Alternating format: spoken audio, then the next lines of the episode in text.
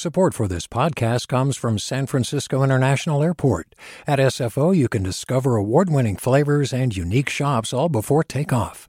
Learn more about what's at SFO at flysfo.com. Hey there, this is Brittany Luce from NPR's It's Been a Minute. KQED's podcasts like The Bay, Bay Curious, Mindshift, Right Nowish, and more all tell the stories of the Bay and beyond with reliable, human centered journalism. They aim to inspire, make you think, entertain, and expand your understanding of the place you call home. Here's how you can support podcasting at KQED.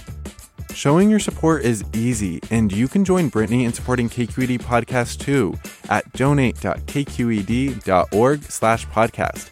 That's donate.kqed.org slash podcast.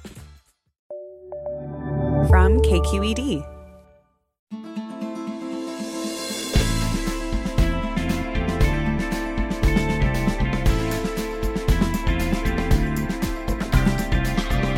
From KQED in San Francisco, I'm Alexis Madrigal. More than 2 million Californians identified as more than one race in the 2020 census, and many more of us have ancestors who make us a mix of ethnicities. There's something distinct and interesting about the perspective you get straddling worlds and cultures.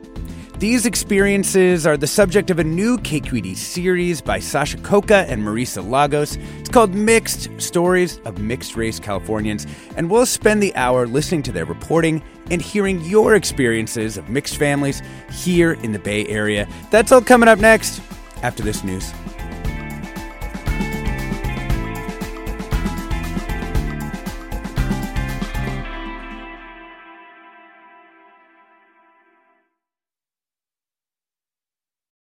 Welcome to Forum. I'm Alexis Madrigal. We're talking about the new series Mixed from KQED's California Report magazine, which documents and explores the experiences of people who defy the simple racial and ethnic categories that our government has codified. Let's listen in to their little opener. The most common question that I got growing up was, What are you? I just never understood why why can't you include all of me? You know, where do I fit in? Who do I identify with? I need all my mixed people to talk about it, express yourself, your perspective. I'm mixed and I'm proud of it. Being myself and having an awesome family. I have always been a mixed person. I wouldn't know how to think of myself otherwise, and I'm not planning on changing.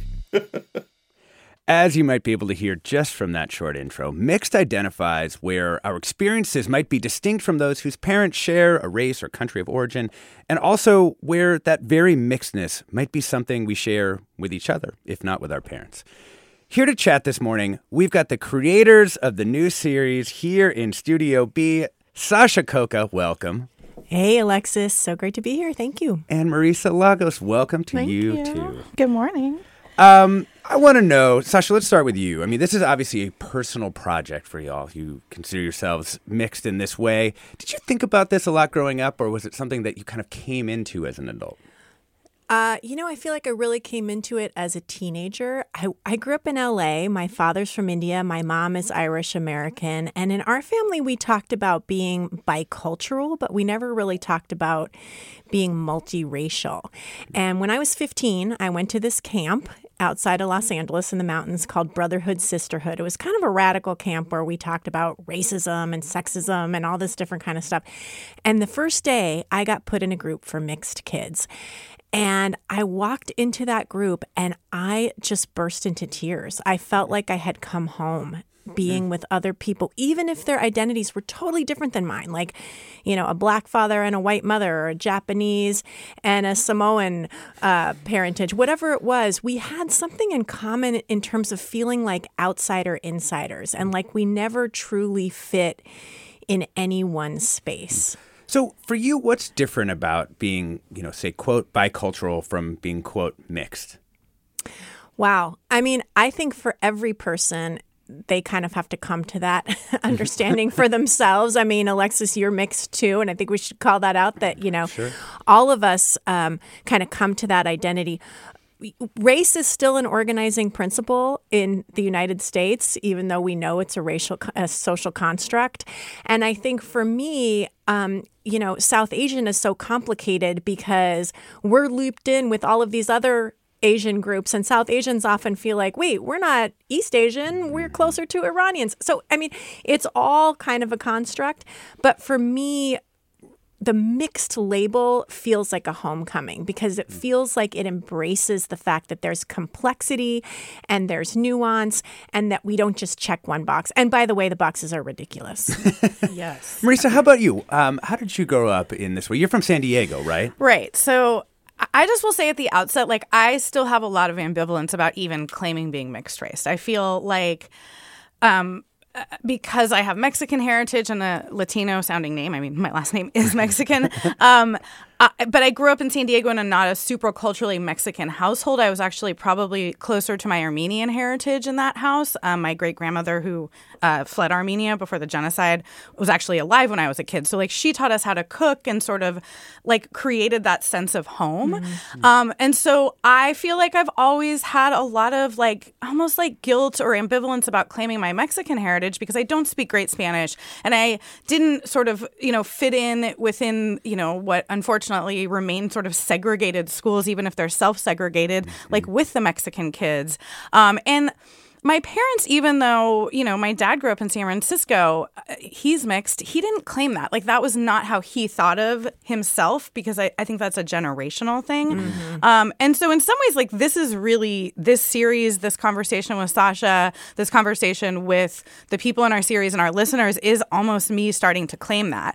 But I do want to go to the box thing because that to me was like the real, like, concrete example of this sort of uncertainty around how to claim myself. I never mm. understood as a kid. I was like, what does that mean, like non-Latin or non-Hispanic white, or what, how you know how do I do this? And and I do think, and we'll get into some of this probably, that those of us who have some skin privilege or who have you know white in the mix, all, like are are always a little unsure about how much we're allowed to kind of claim. Mm-hmm. Um, and then in general, just being mixed, like the idea is you are between spaces. And, you know, we're going to talk to one of our guests later about this idea of sort of being able to claim your own identity and, and that we're all allowed to. But I think that is something that, especially at our age, um, we're all in our 40s, let's just say it.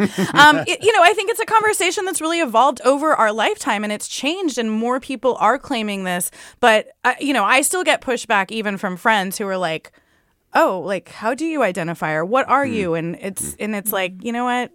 Why However I want.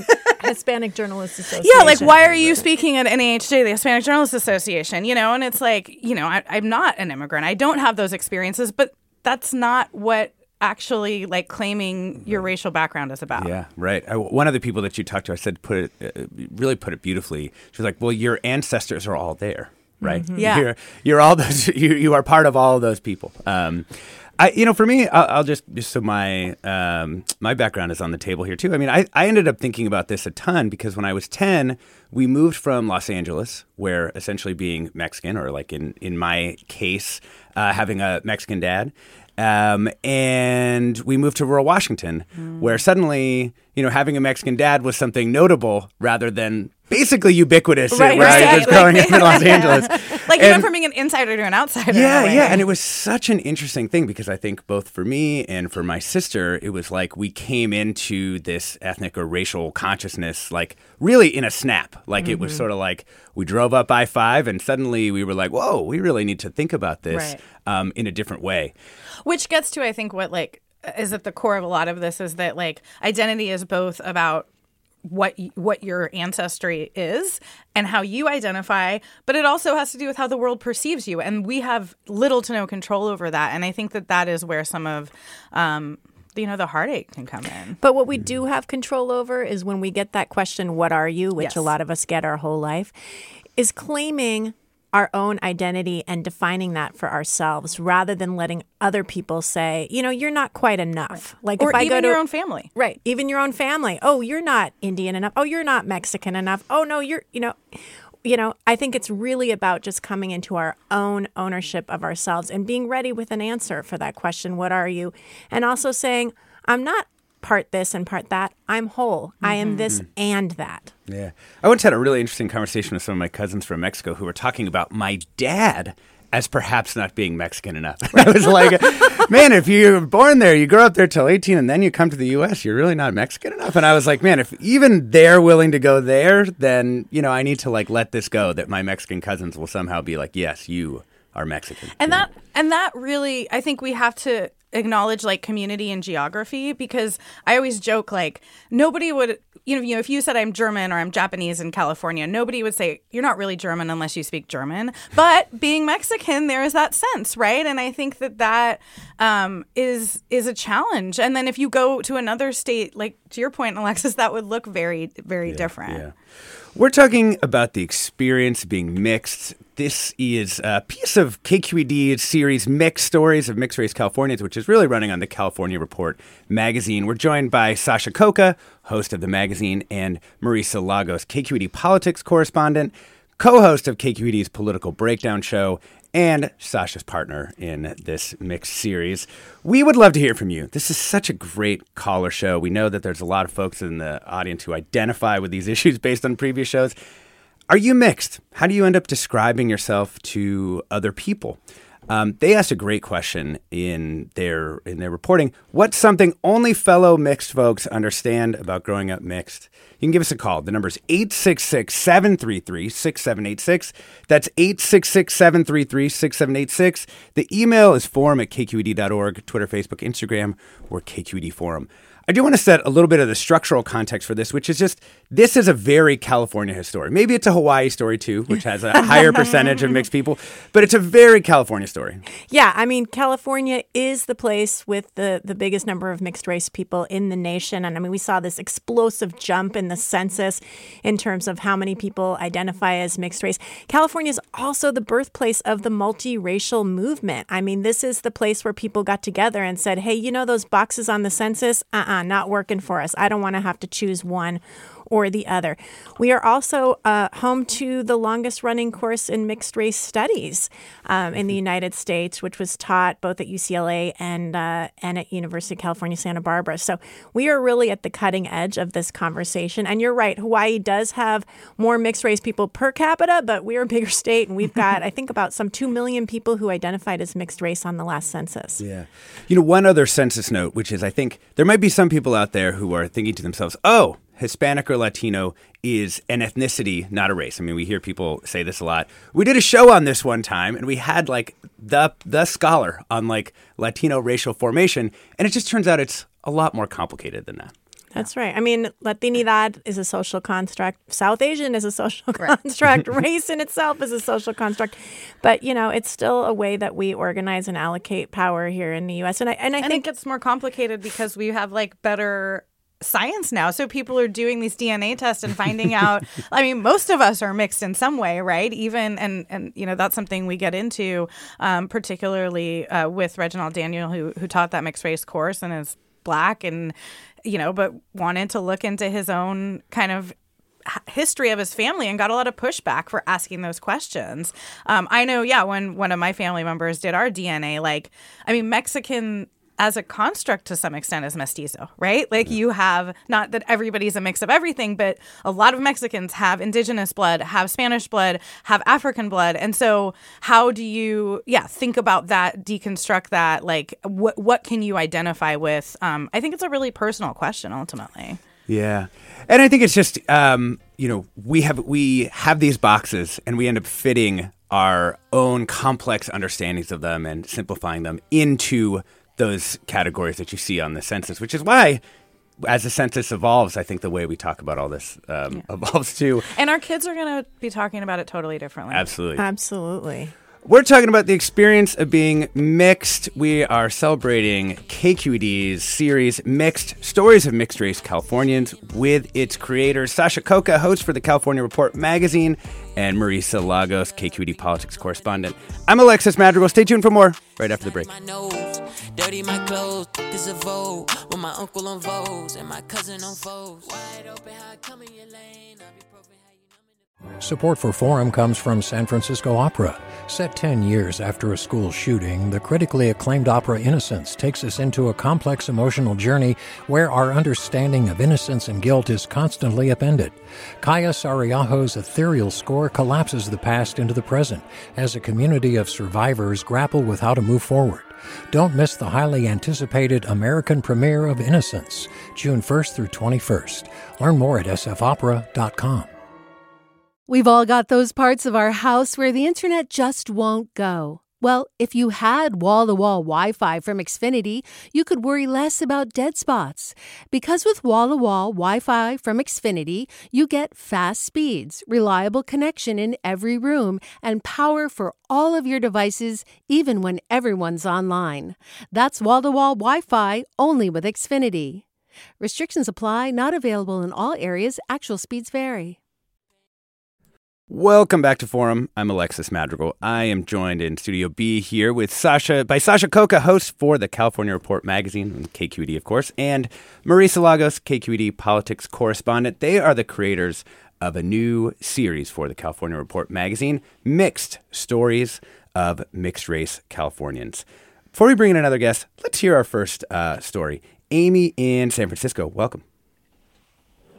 Hi, thank you. I stumbled upon this report. This is just amazing because I am I'm 50 years old and I grew up in the Bay Area, um, in like South Bay, and it was at a time where um, I am half Japanese and I'm a quarter Portuguese and a quarter German. Um, and so it was crazy because where I grew up at the time, even though it's super uh, Asian where my parents are now, the time there was pretty much no mixed race kids there. And I was sent to Japanese school on Saturdays, Hmm. and I was, you know, regular school during the week. And it was crazy because when I went to regular school, um, they would always make fun of me for being uh, Asian. And I used to get all kinds of Asian slurs, and I used to get tortured all the time as an Asian kid. But then I'd go to Japanese school, and I would get made fun of for being white. right. um, and it's like I just never seem to. Doesn't seem fair. Fine, Doesn't seem we're- fair, Amy. no. It was never enough. And I there's a there was a picture of me in 1978 where my mom dressed me up. It was at the San Jose um, Buddhist church where we did the Obon Odori there, and I was in my little kimono and everything. And they had made a comment about how you know, oh, I look so cute, but I'm you know half Japanese, and so it's like mm. they pointed that out. Mm. And I remember um, the first time I went to Hawaii, I though I'm not from Hawaii, I got there and people actually treated me like a local because my mix mm. is relatively common there. Yeah. Mm-hmm. And it was an amazing feeling. For the first time, I was like, wow, like there's so many people here that are so like me, and that's just so weird. And it was a it was a very crazy thing. And I feel like the last uh, sort of click was those boxes, those damn boxes, right? For years, I would check Japanese because you could only check one, right? Yep, yep. And then within recent times, they said, you know, two or more. And then I started to like, you know, I would deliberately try to check two or whatever. And they finally started having that box that said, you know, two or more there. And it's just, it's, although it is a social construct, it's crazy, like you said, how other people perceive you. Yeah. And then how it affects you as an individual growing up. And it's just, um, I just thank you for doing this report. It's- Ah, Oh, Amy, thank you for the thank call. you. you know, Amy brings up something that one of our guests um, has done a lot of work on, which is the question. Joemi Ito, who's an educator in the East Bay, but also does a lot of activism around kind of pushing back against cultural appropriation in fashion. But we have this conversation because, like, when you're mixed, like, yeah, like if if you know Sasha wears a sari or if Amy, you know, wears a kimono, like there are people who are gonna sort of question that, but like that's not fair at all. Like why why why is only part of you allowed to claim that heritage? Like why like why would you be pushed into being white but say that you can't do that? And I think it's a really fascinating like very layered I love question. Joemi told us that it feels like a cultural hug when she wears her Mm-hmm. kimono. It's like a hug from her ancestors, but she is pushing back against non-Japanese designers Absolutely. Yeah, yeah, yeah. using Mm. kimonos and Japanese fabrics and I But mean, she was pretty clear when like you said, I don't know, I felt like am I allowed to do this? Sometimes. She's like, "Heck yes, you are." You know, like you, you, you are Indian, Sasha. You know, and I, I think right. sometimes like we, and that's part of like this series. I think just getting that community around us to be like, yeah, you are who you are, and you're allowed to be that has been really gratifying for not just the guests but us. I think. Yeah. You know, I did want to talk about um, some of the reporting that is that's in the series. Uh, in particular, this incredible interview you did with Kip Fulbeck. He's an love artist who had this uh, photo exhibit. Why don't you set that up for us, Sasha? And then um, we have a cut of your interview from it. Absolutely. So Kip Fulbeck is a professor at UC Santa Barbara. Somehow everybody who studies mixed race seems to be at UC Santa Barbara, but Which is my alma mater. so yeah, I love that. Um, but he's an incredible artist and photographer. And you know, back in 2006, my partner is also mixed. He's Japanese and Mexican. Went through a lot of things that Amy did uh, growing up. We went to the Japanese American National Museum in LA because we were trying to get the records from incarceration, from internment, where his father was a little boy in the incarceration camps. And we walked in and we saw these photographs of mixed people all over the walls. And it was part of Kip Fulbeck's Hapa exhibit. He's since done another book called Mixed. In fact, um, Maya Soetoro Ng, uh, Barack Obama's sister, collaborated with him on that. But um, he is a, an amazing artist who has given mixed people a platform by taking these photographs and then having people write below those photographs in their own handwriting the words that they use to describe themselves. And it's absolutely fascinating. Let's uh, listen in to Kip Fulbeck talking about this work. this project gave people the avenue to actually like say it for themselves. I think people jumped at it, and I, I had no idea it was going to be received the way it was. People were sick of filling out these forms. Like you'd pick pick race, you know, please explain. No, I'm not going to do that. I'm not going to explain. Um, I'm not going to not just not check one box. It was 2000 before we were able to even check more than one box, and it's still these ridiculous boxes. Non-Hispanic, white. What does that mean? I know. preach, Kip, preach. It's true. Um, we want to add another voice uh, into our conversation here. Let's bring in Dr. Jennifer Noble, uh, psychologist, educator, and coach for families with mixed race kids. Welcome, Jennifer. Good morning. Hey, Thanks for Dr. having Jen. Hi, Dr. Jen. How are you doing? Doing well. Dr. Jen, I wanted to ask you about something. Um, you know, uh, when Amy called in, you know, she kind of gave uh, kind of fractional accounting of herself, which I had to stop myself from doing earlier, saying, you know, half Mexican.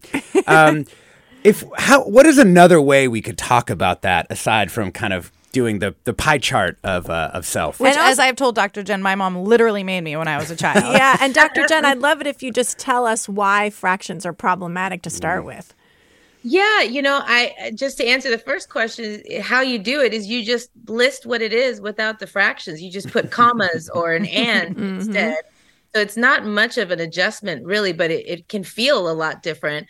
Um, and I just feel that you know the the fractions piece of it, it is breaking you down, and it. I think because we're such a math oriented people, we think in numbers and you know quantifying everything, and so when you really you may not realize it, but when you say to yourself, I'm a fourth this or I'm half that, you you begin to conceptualize it as well i'm less I, i'm mm-hmm. not whole then. Mm-hmm. So then when someone is like oh you know you're half indian in your mind you're like yeah that means i'm not i'm mm. not enough of indian. I'm not fully indian. I'm not 100% you know all those things that make it less um, and so i think when you remove that you give yourself a chance to be like you know what i'm a part of this altogether i don't have to quantify it and split myself apart into smaller pieces Mm. you know I'm, I'm one whole person with these heritages You know, Dr. Jen, you know, in your work with with families and your own life, have you found that mixed communities in which, you know,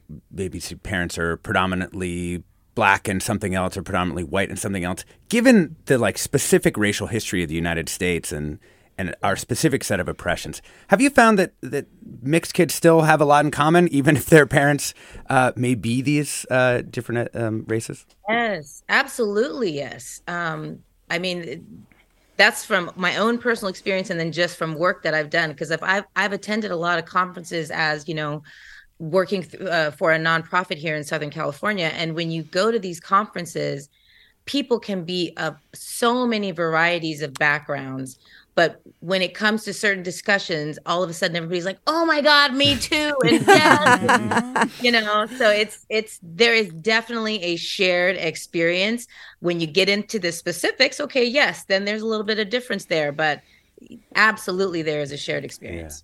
Um, let's uh, bring in another one of these experiences. Uh, Sean in San Francisco, welcome. Hey, how you doing? Hey, doing well. Welcome. Well, you know, I, I I'm 49. I grew up at a time when you were like the one drop rule reigned supreme, Hmm. right? So I'm curious: is this new? This this I I, I hear people calling my kids mixed, and it drives me crazy, right? Because they're not mixed, right? I I I I uh, I, I, I want to push back against this like white math concept, right? Of like it's always showing how much white you have in you, right? How much? How are you going to explain your whiteness so that you are acceptable? That's the way I grew up with with this concept, right? Sean, what do you want your kids to be? How, how do you refer to your kids? Um, as whole humans, right? So genetically, I am black and First Nations, while my partner is of Chinese ethnicity, right? So she is all about saying that she's Hapa. Um, our kids are Hapa, but I, I I don't like that. Like they're just they're they're humans, right? We're humans, yo. um, I, I happen to be black, right? Yes, I half of my ethnicity is First Nations, but for all intents and purposes, when the rest of the world and especially the police see me, like I'm black. Yeah. You know, um, my daughter will not have that, but she's not half of anything, and she's definitely nowhere close to like doing any sorts of, again, what I'm calling white math, right? So, how is that? How does that fit in with this mixedness? Yeah. I'll take my answer. No, thank you, Sean. I, I really appreciate that perspective. You know, um, Dr. Jen, could you talk a little bit about um, Sean's experience and, and just the, the feelings that he's having around, you know, kind of blackness versus mixedness? Yeah, I mean, I, I think it's a really, it's a very, very common experience, and and there has been a lot of change in a relatively short time. So within one generation, the conceptualization of like identity is shifting, and um, I I think the one drop rule it has done a lot of damage, but at the same time, so many people have also bought into it, and so when we when we ask anyone whether it's impacted them negatively or not, it's really hard to let go of a this one drop rule of like no you're just this or you know for example in, in his case he's saying well i'm i'm black. I know i'm also something else but i'm just black. Um so i think to me i kind of take a note from the generation like gen z folks. They really push back against rules of categorization. So they're mm-hmm. just like, look, I'm just going to be fully me and authentically me. And I don't care if it follows your rules or not. So I think for his family, he could easily just list all the things. And, you know, again, it just goes back to what are your kids? Yes, they are human. Of course they are. Mm-hmm. But if someone tries to say, oh, but like, let's classify them and what, you know, how much this and how much that, you're like, no, they are. I, f- I forgot what he listed again. First Nations, African American, and was it um, Chinese. Chinese, yeah. Mm, Chinese. Chinese, yes. So that's it. Commas between the three, and let the people, you know, mm-hmm. deal with it as they will. Oh, but what are they really, and what are they more? And no, I told you what they are. You, I answered your question, and my children are just human. And goodbye. You know. But also, his kids are going to be able to define it for themselves, and he doesn't get to tell them how they identify, mm-hmm. right? I mean, that's a big part of this conversation. Is like it, it, especially when your mix is different than your parents, you are having a singular experience, right? And so they might have different language than what he's comfortable with. I don't know. You know, they may not. They might agree with him on that. Um, and then he brought up the one drop rule, and I think we just like have to say like that is a huge part of these conversations. Um, obviously, neither Sasha or I are black, and so we um, have really, you know, tried to give a lot of voice and opportunity to folks to have those conversations, to think about that. Um, and, you know, I think that that's a, a really common term, but like I had to look up, like, what exactly did that mean? And it, it was a legal principle. I mean, and it was aimed at both keeping people enslaved and then obviously keeping them in the Jim Crow era from having rights. And it was essentially overturned by a Supreme Court decision, right? Because uh, it wasn't specific to that. But um, I, I think that we have, yeah, we have to acknowledge repeatedly like how much, if you have black in the mix, it is a different experience in America. Absolutely. You know, Sean, thank you so much for uh, for that. I mean, we, you know, this is definitely like the stickiest part of of this project. And so you you talked with uh, a UC Santa Barbara professor named uh, Reginald Daniel, right? That- that's right. Yeah. And we actually we have a clip of him talking. Do you want to set up? He's kind of talking about his own background. That's right. I mean, I feel very privileged that we got to talk to Dr. Reg Daniel. In fact, he passed away a few weeks after Marisa and I were able to interview him. He was one of the founders of mixed race studies and was a real uh, groundbreaking racial theorist uh, who taught the longest running class in mixed race studies in the United States. Um, died very suddenly, and he was a very interesting person because his parents identified as black. He, he did not have parents who identified as coming from two different races. He strongly claimed a mixed identity based on the fact that phenotypically, people in his family, um, going back, you know, there were white- white ancestors, and he did not feel like he could just claim blackness. And he got a lot of pushback for that. Yeah. I mean, as Sean was indicating, it kind of makes sense because it's about, I think some black people see this as being about positioning yourself in proximity to whiteness. Right. Right. Um, Well, let's listen into um, Reginald Daniel. Louisville, Kentucky, which is where I grew up, um, you know, we couldn't eat in Woolworths. We had to, I mean, we couldn't sit at the, the, the counters in Woolworth. We had to stand. So I have very, clear memories of those. And you grew up with a certain sense of anxiety about appropriate behavior and what things could happen if you crossed the line unwittingly and didn't know. But all of the grandparents are themselves the offspring of what we would consider to be interracial unions. Two of them were not marriages, the other ones were. So there was a sense, I think, a shame about that, uh, that ancestry and the privileges that often come uh, at that time, particularly among African Americans, about being lighter skinned and all this whole kind of thing.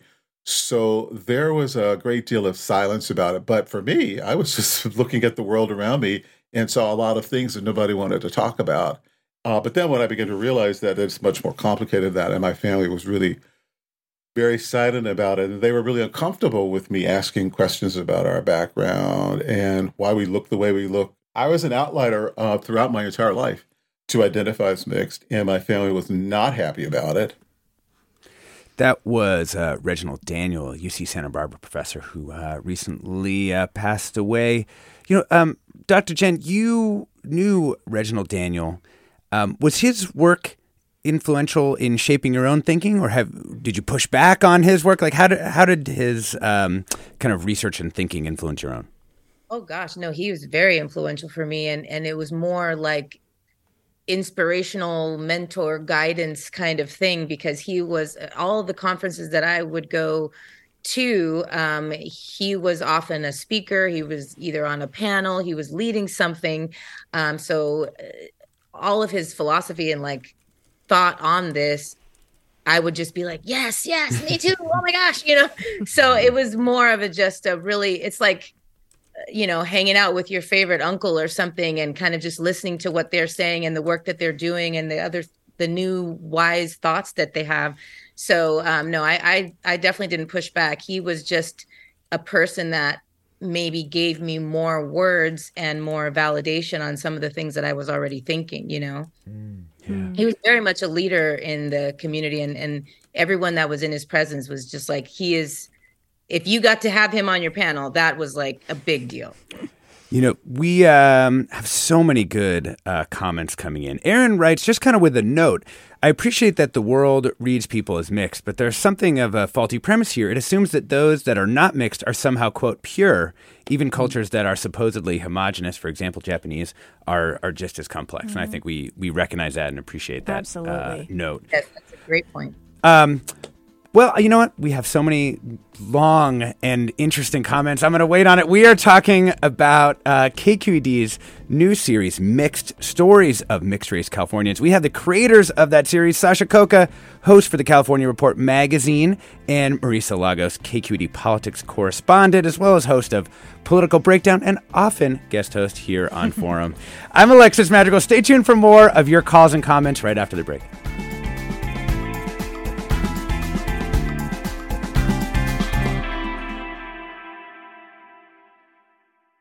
Support for Forum comes from San Francisco Opera. Set 10 years after a school shooting, the critically acclaimed opera Innocence takes us into a complex emotional journey where our understanding of innocence and guilt is constantly upended.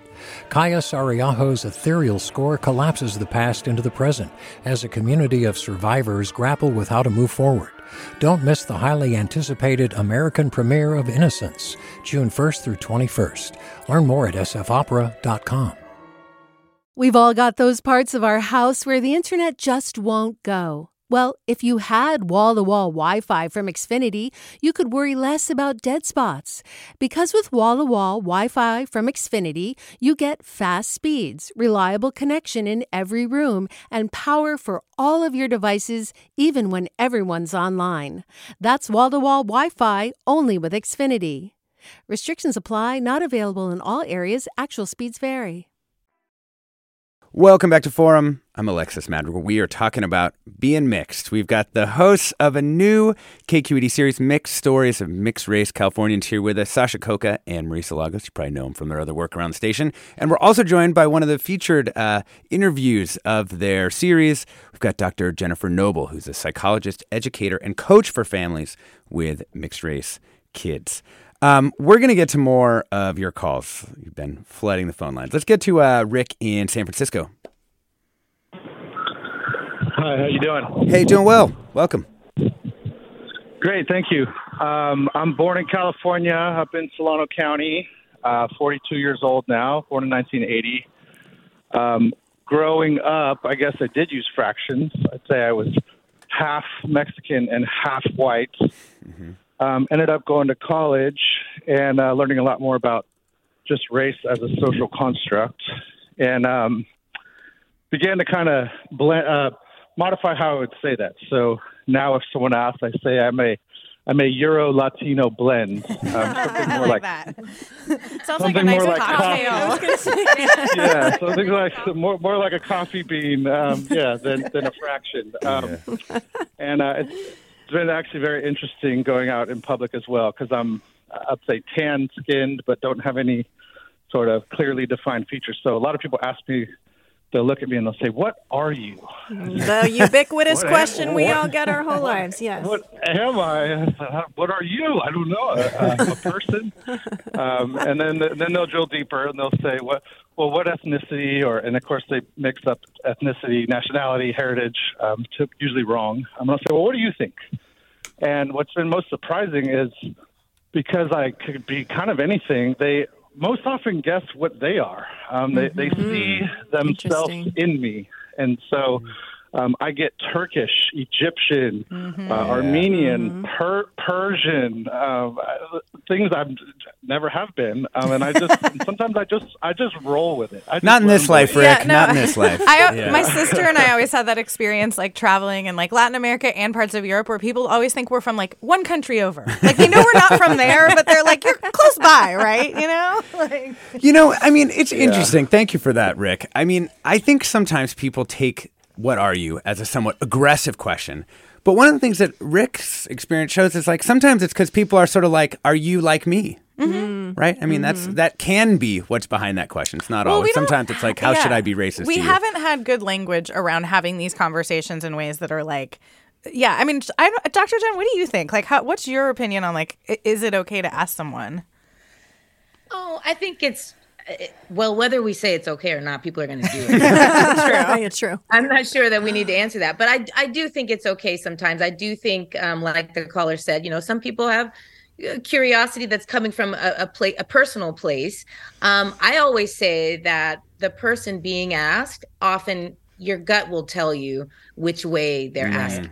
You you know that's the nature of a microaggression, right? You can hear the tones, you can hear, you can see body language, you can see eye contact, and you can realize, oh, this is not a friendly question. You are not trying to connect with me. You're upset in some way that I'm present.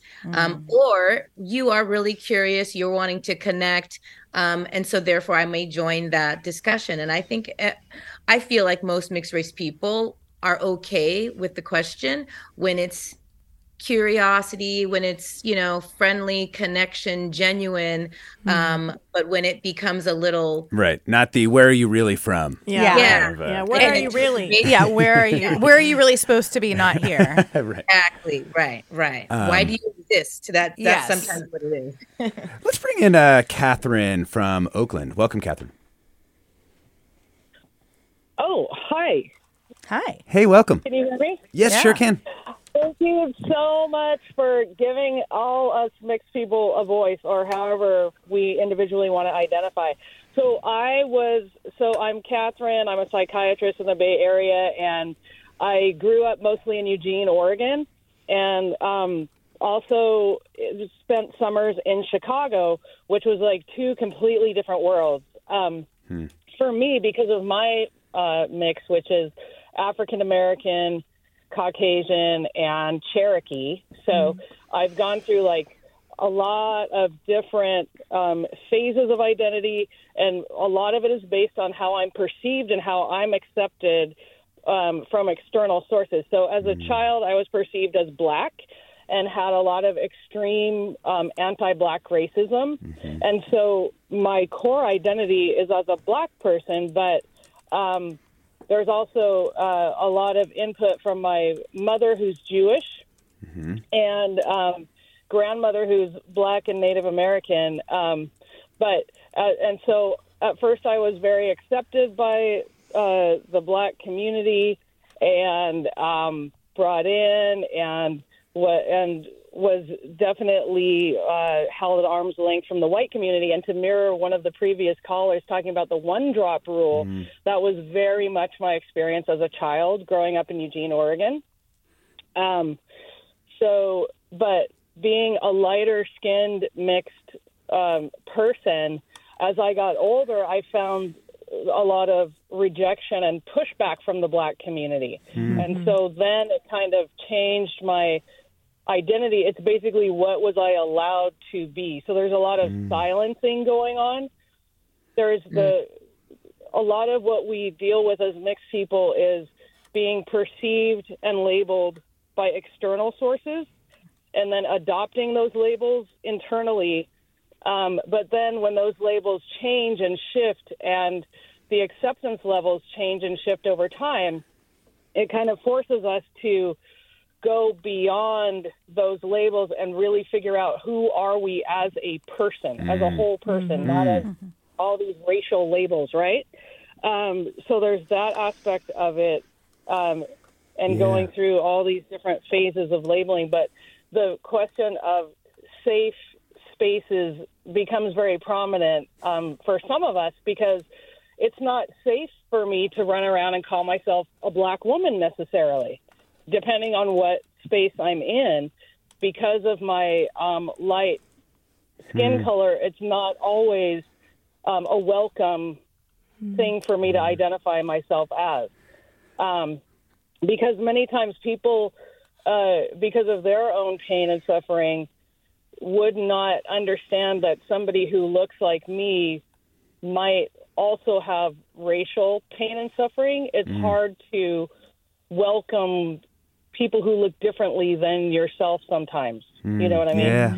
And Ca- so, so yeah. Catherine, thank you so much for uh, for sharing that experience and, and also just sharing some of that the pain of this that I think a lot of people really do do experience on so many different dimensions. I mean, head on a swivel. You're not sure where it's going to come from, depending on And sometimes it comes from your own family. Right. And that's, I think, some really deep pain, right? When people in your own family say, you know, you're not enough, or you're not quite this, or you're not quite that. And then also the question of like who I, I think some of this is experiential in terms of how we identify. So one of our guests is Cherríe Moraga, this uh, sort of legendary uh, writer and um, artist, and she really identified more with her Mexican side because her that's who was around her. Her mother's family, her father's family was basically absent, and so I think like sometimes that is, is just like this other layer of it that like you may be this mix of all these things, but there might be one part of your heritage that you just really feel connected to because of those personal experiences. Mm. You know, um, just on this, uh, the kind of pain that can that can go along with this topic. I mean, Barb writes in to say, uh, "I'm a mother of a mixed child, Mexican German, and watching my child negotiate the bullying that he experienced was heartbreaking. He experienced prejudice because he has a complexion that does not quote match his last name. Teachers would often lump him into stereotypical groups. Students would say you aren't a real fill in the blank, and he experienced so many assumptions about language."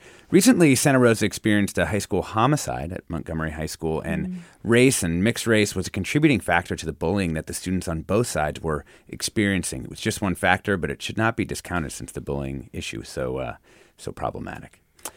Um, let's bring in um, Alex in San Francisco. Welcome, Alex.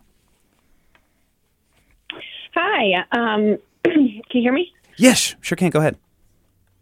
Yeah, so I'm from a sort of intergenerational mixed race family. Uh, when people ask me, what are you, or some euphemistic version of that, I answer, uh, my grandmother is from Japan.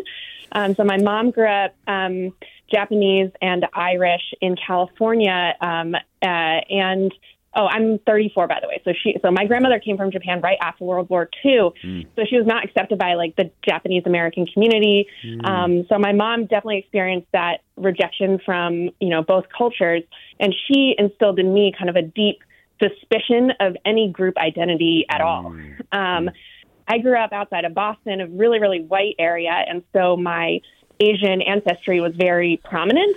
Um, but then and I grew up with it just being like, oh yeah, that's like another um, part of my ancestry, and it I felt kind of special.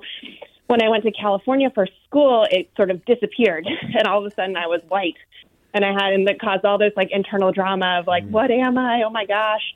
Um, and now I have um, two kids with my husband, whose ancestry is mostly European. Um, I gave them Japanese middle names to feel more connected to that history, mm. but I kind of panic sometimes about like, oh my god, how are they going to identify? Like, I, I went to the doctor and I had to like check off what their race was, and I and I like sort of panicked at the doctor's office, and I was like, I don't know, I don't know what their race is. yeah, like different in years. Um, so yeah, I think. Don't worry. Whatever you do when they're teenagers, they'll decide you did it wrong. That's right. yeah. yeah. But you know, this next generation, I think, is really forging a whole new trail where they're just exploding the binaries. I mean, my kid, my partner's mixed. Our kids are Mexican, Japanese, South Asian, white, and you know what?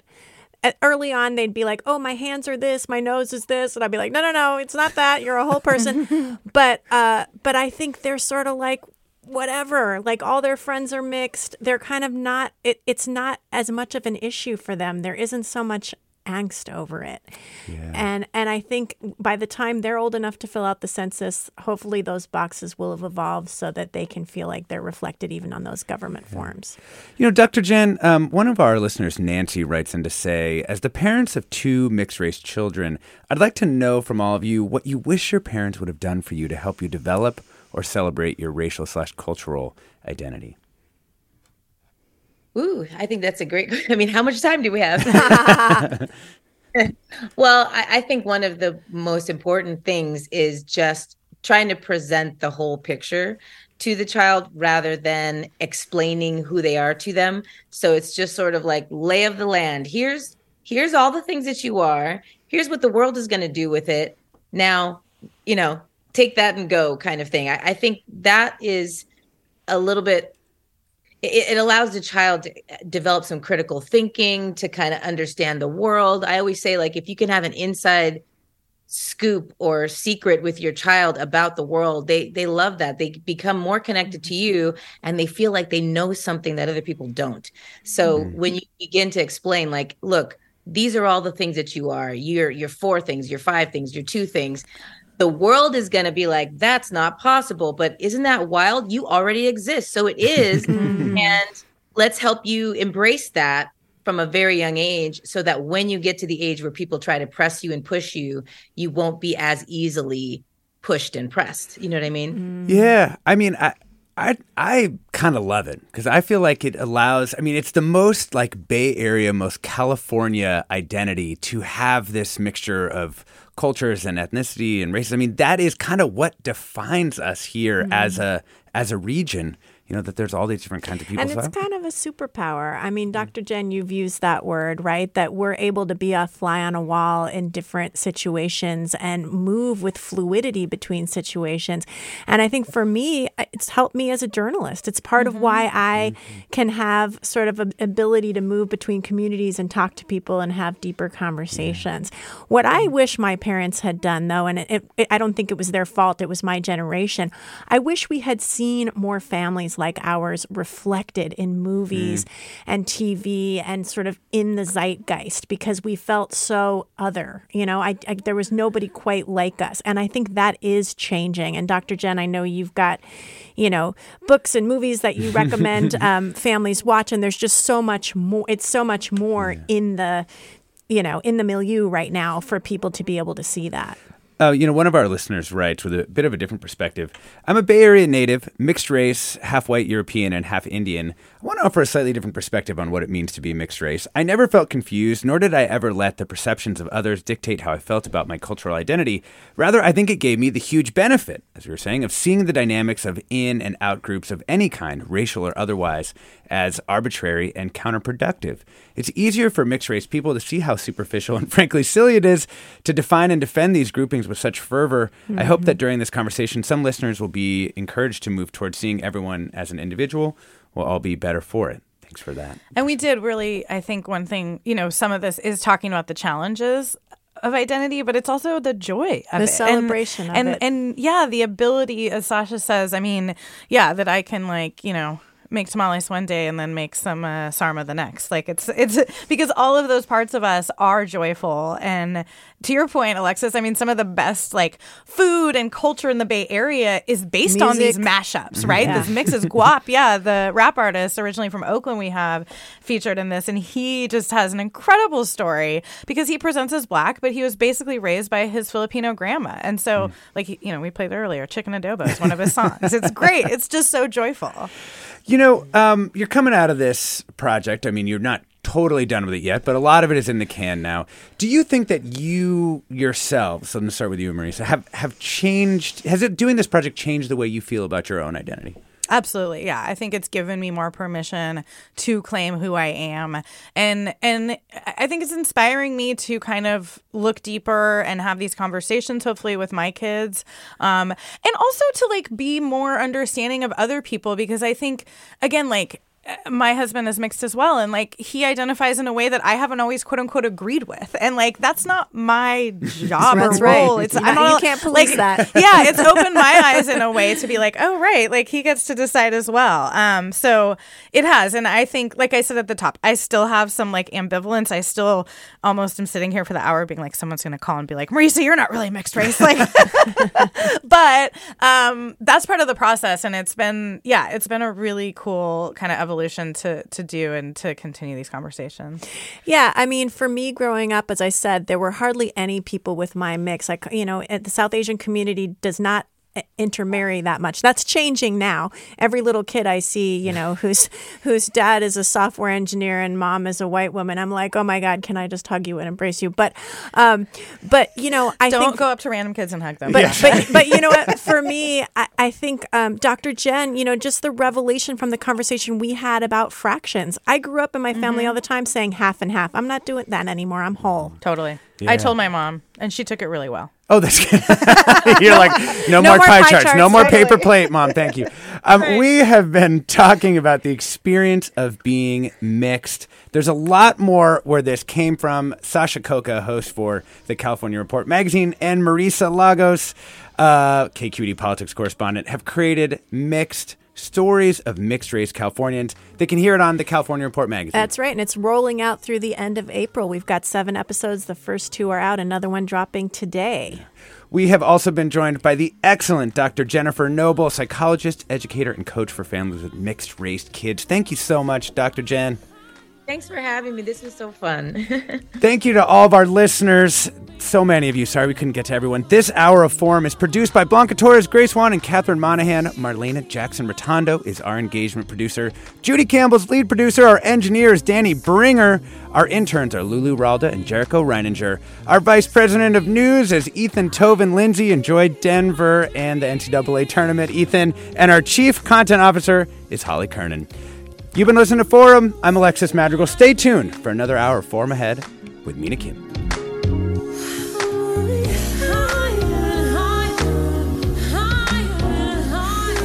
Funds for the production of KQED's Forum are provided by the John S. and James L. Knight Foundation, the Generosity Foundation, the Germanacos Foundation, and the Heising Simons Foundation. Support for Forum comes from San Francisco Opera. Set 10 years after a school shooting, the critically acclaimed opera Innocence takes us into a complex emotional journey where our understanding of innocence and guilt is constantly upended. Kaija Saariaho's ethereal score collapses the past into the present as a community of survivors grapple with how to move forward. Don't miss the highly anticipated American premiere of Innocence, June 1st through 21st. Learn more at sfopera.com.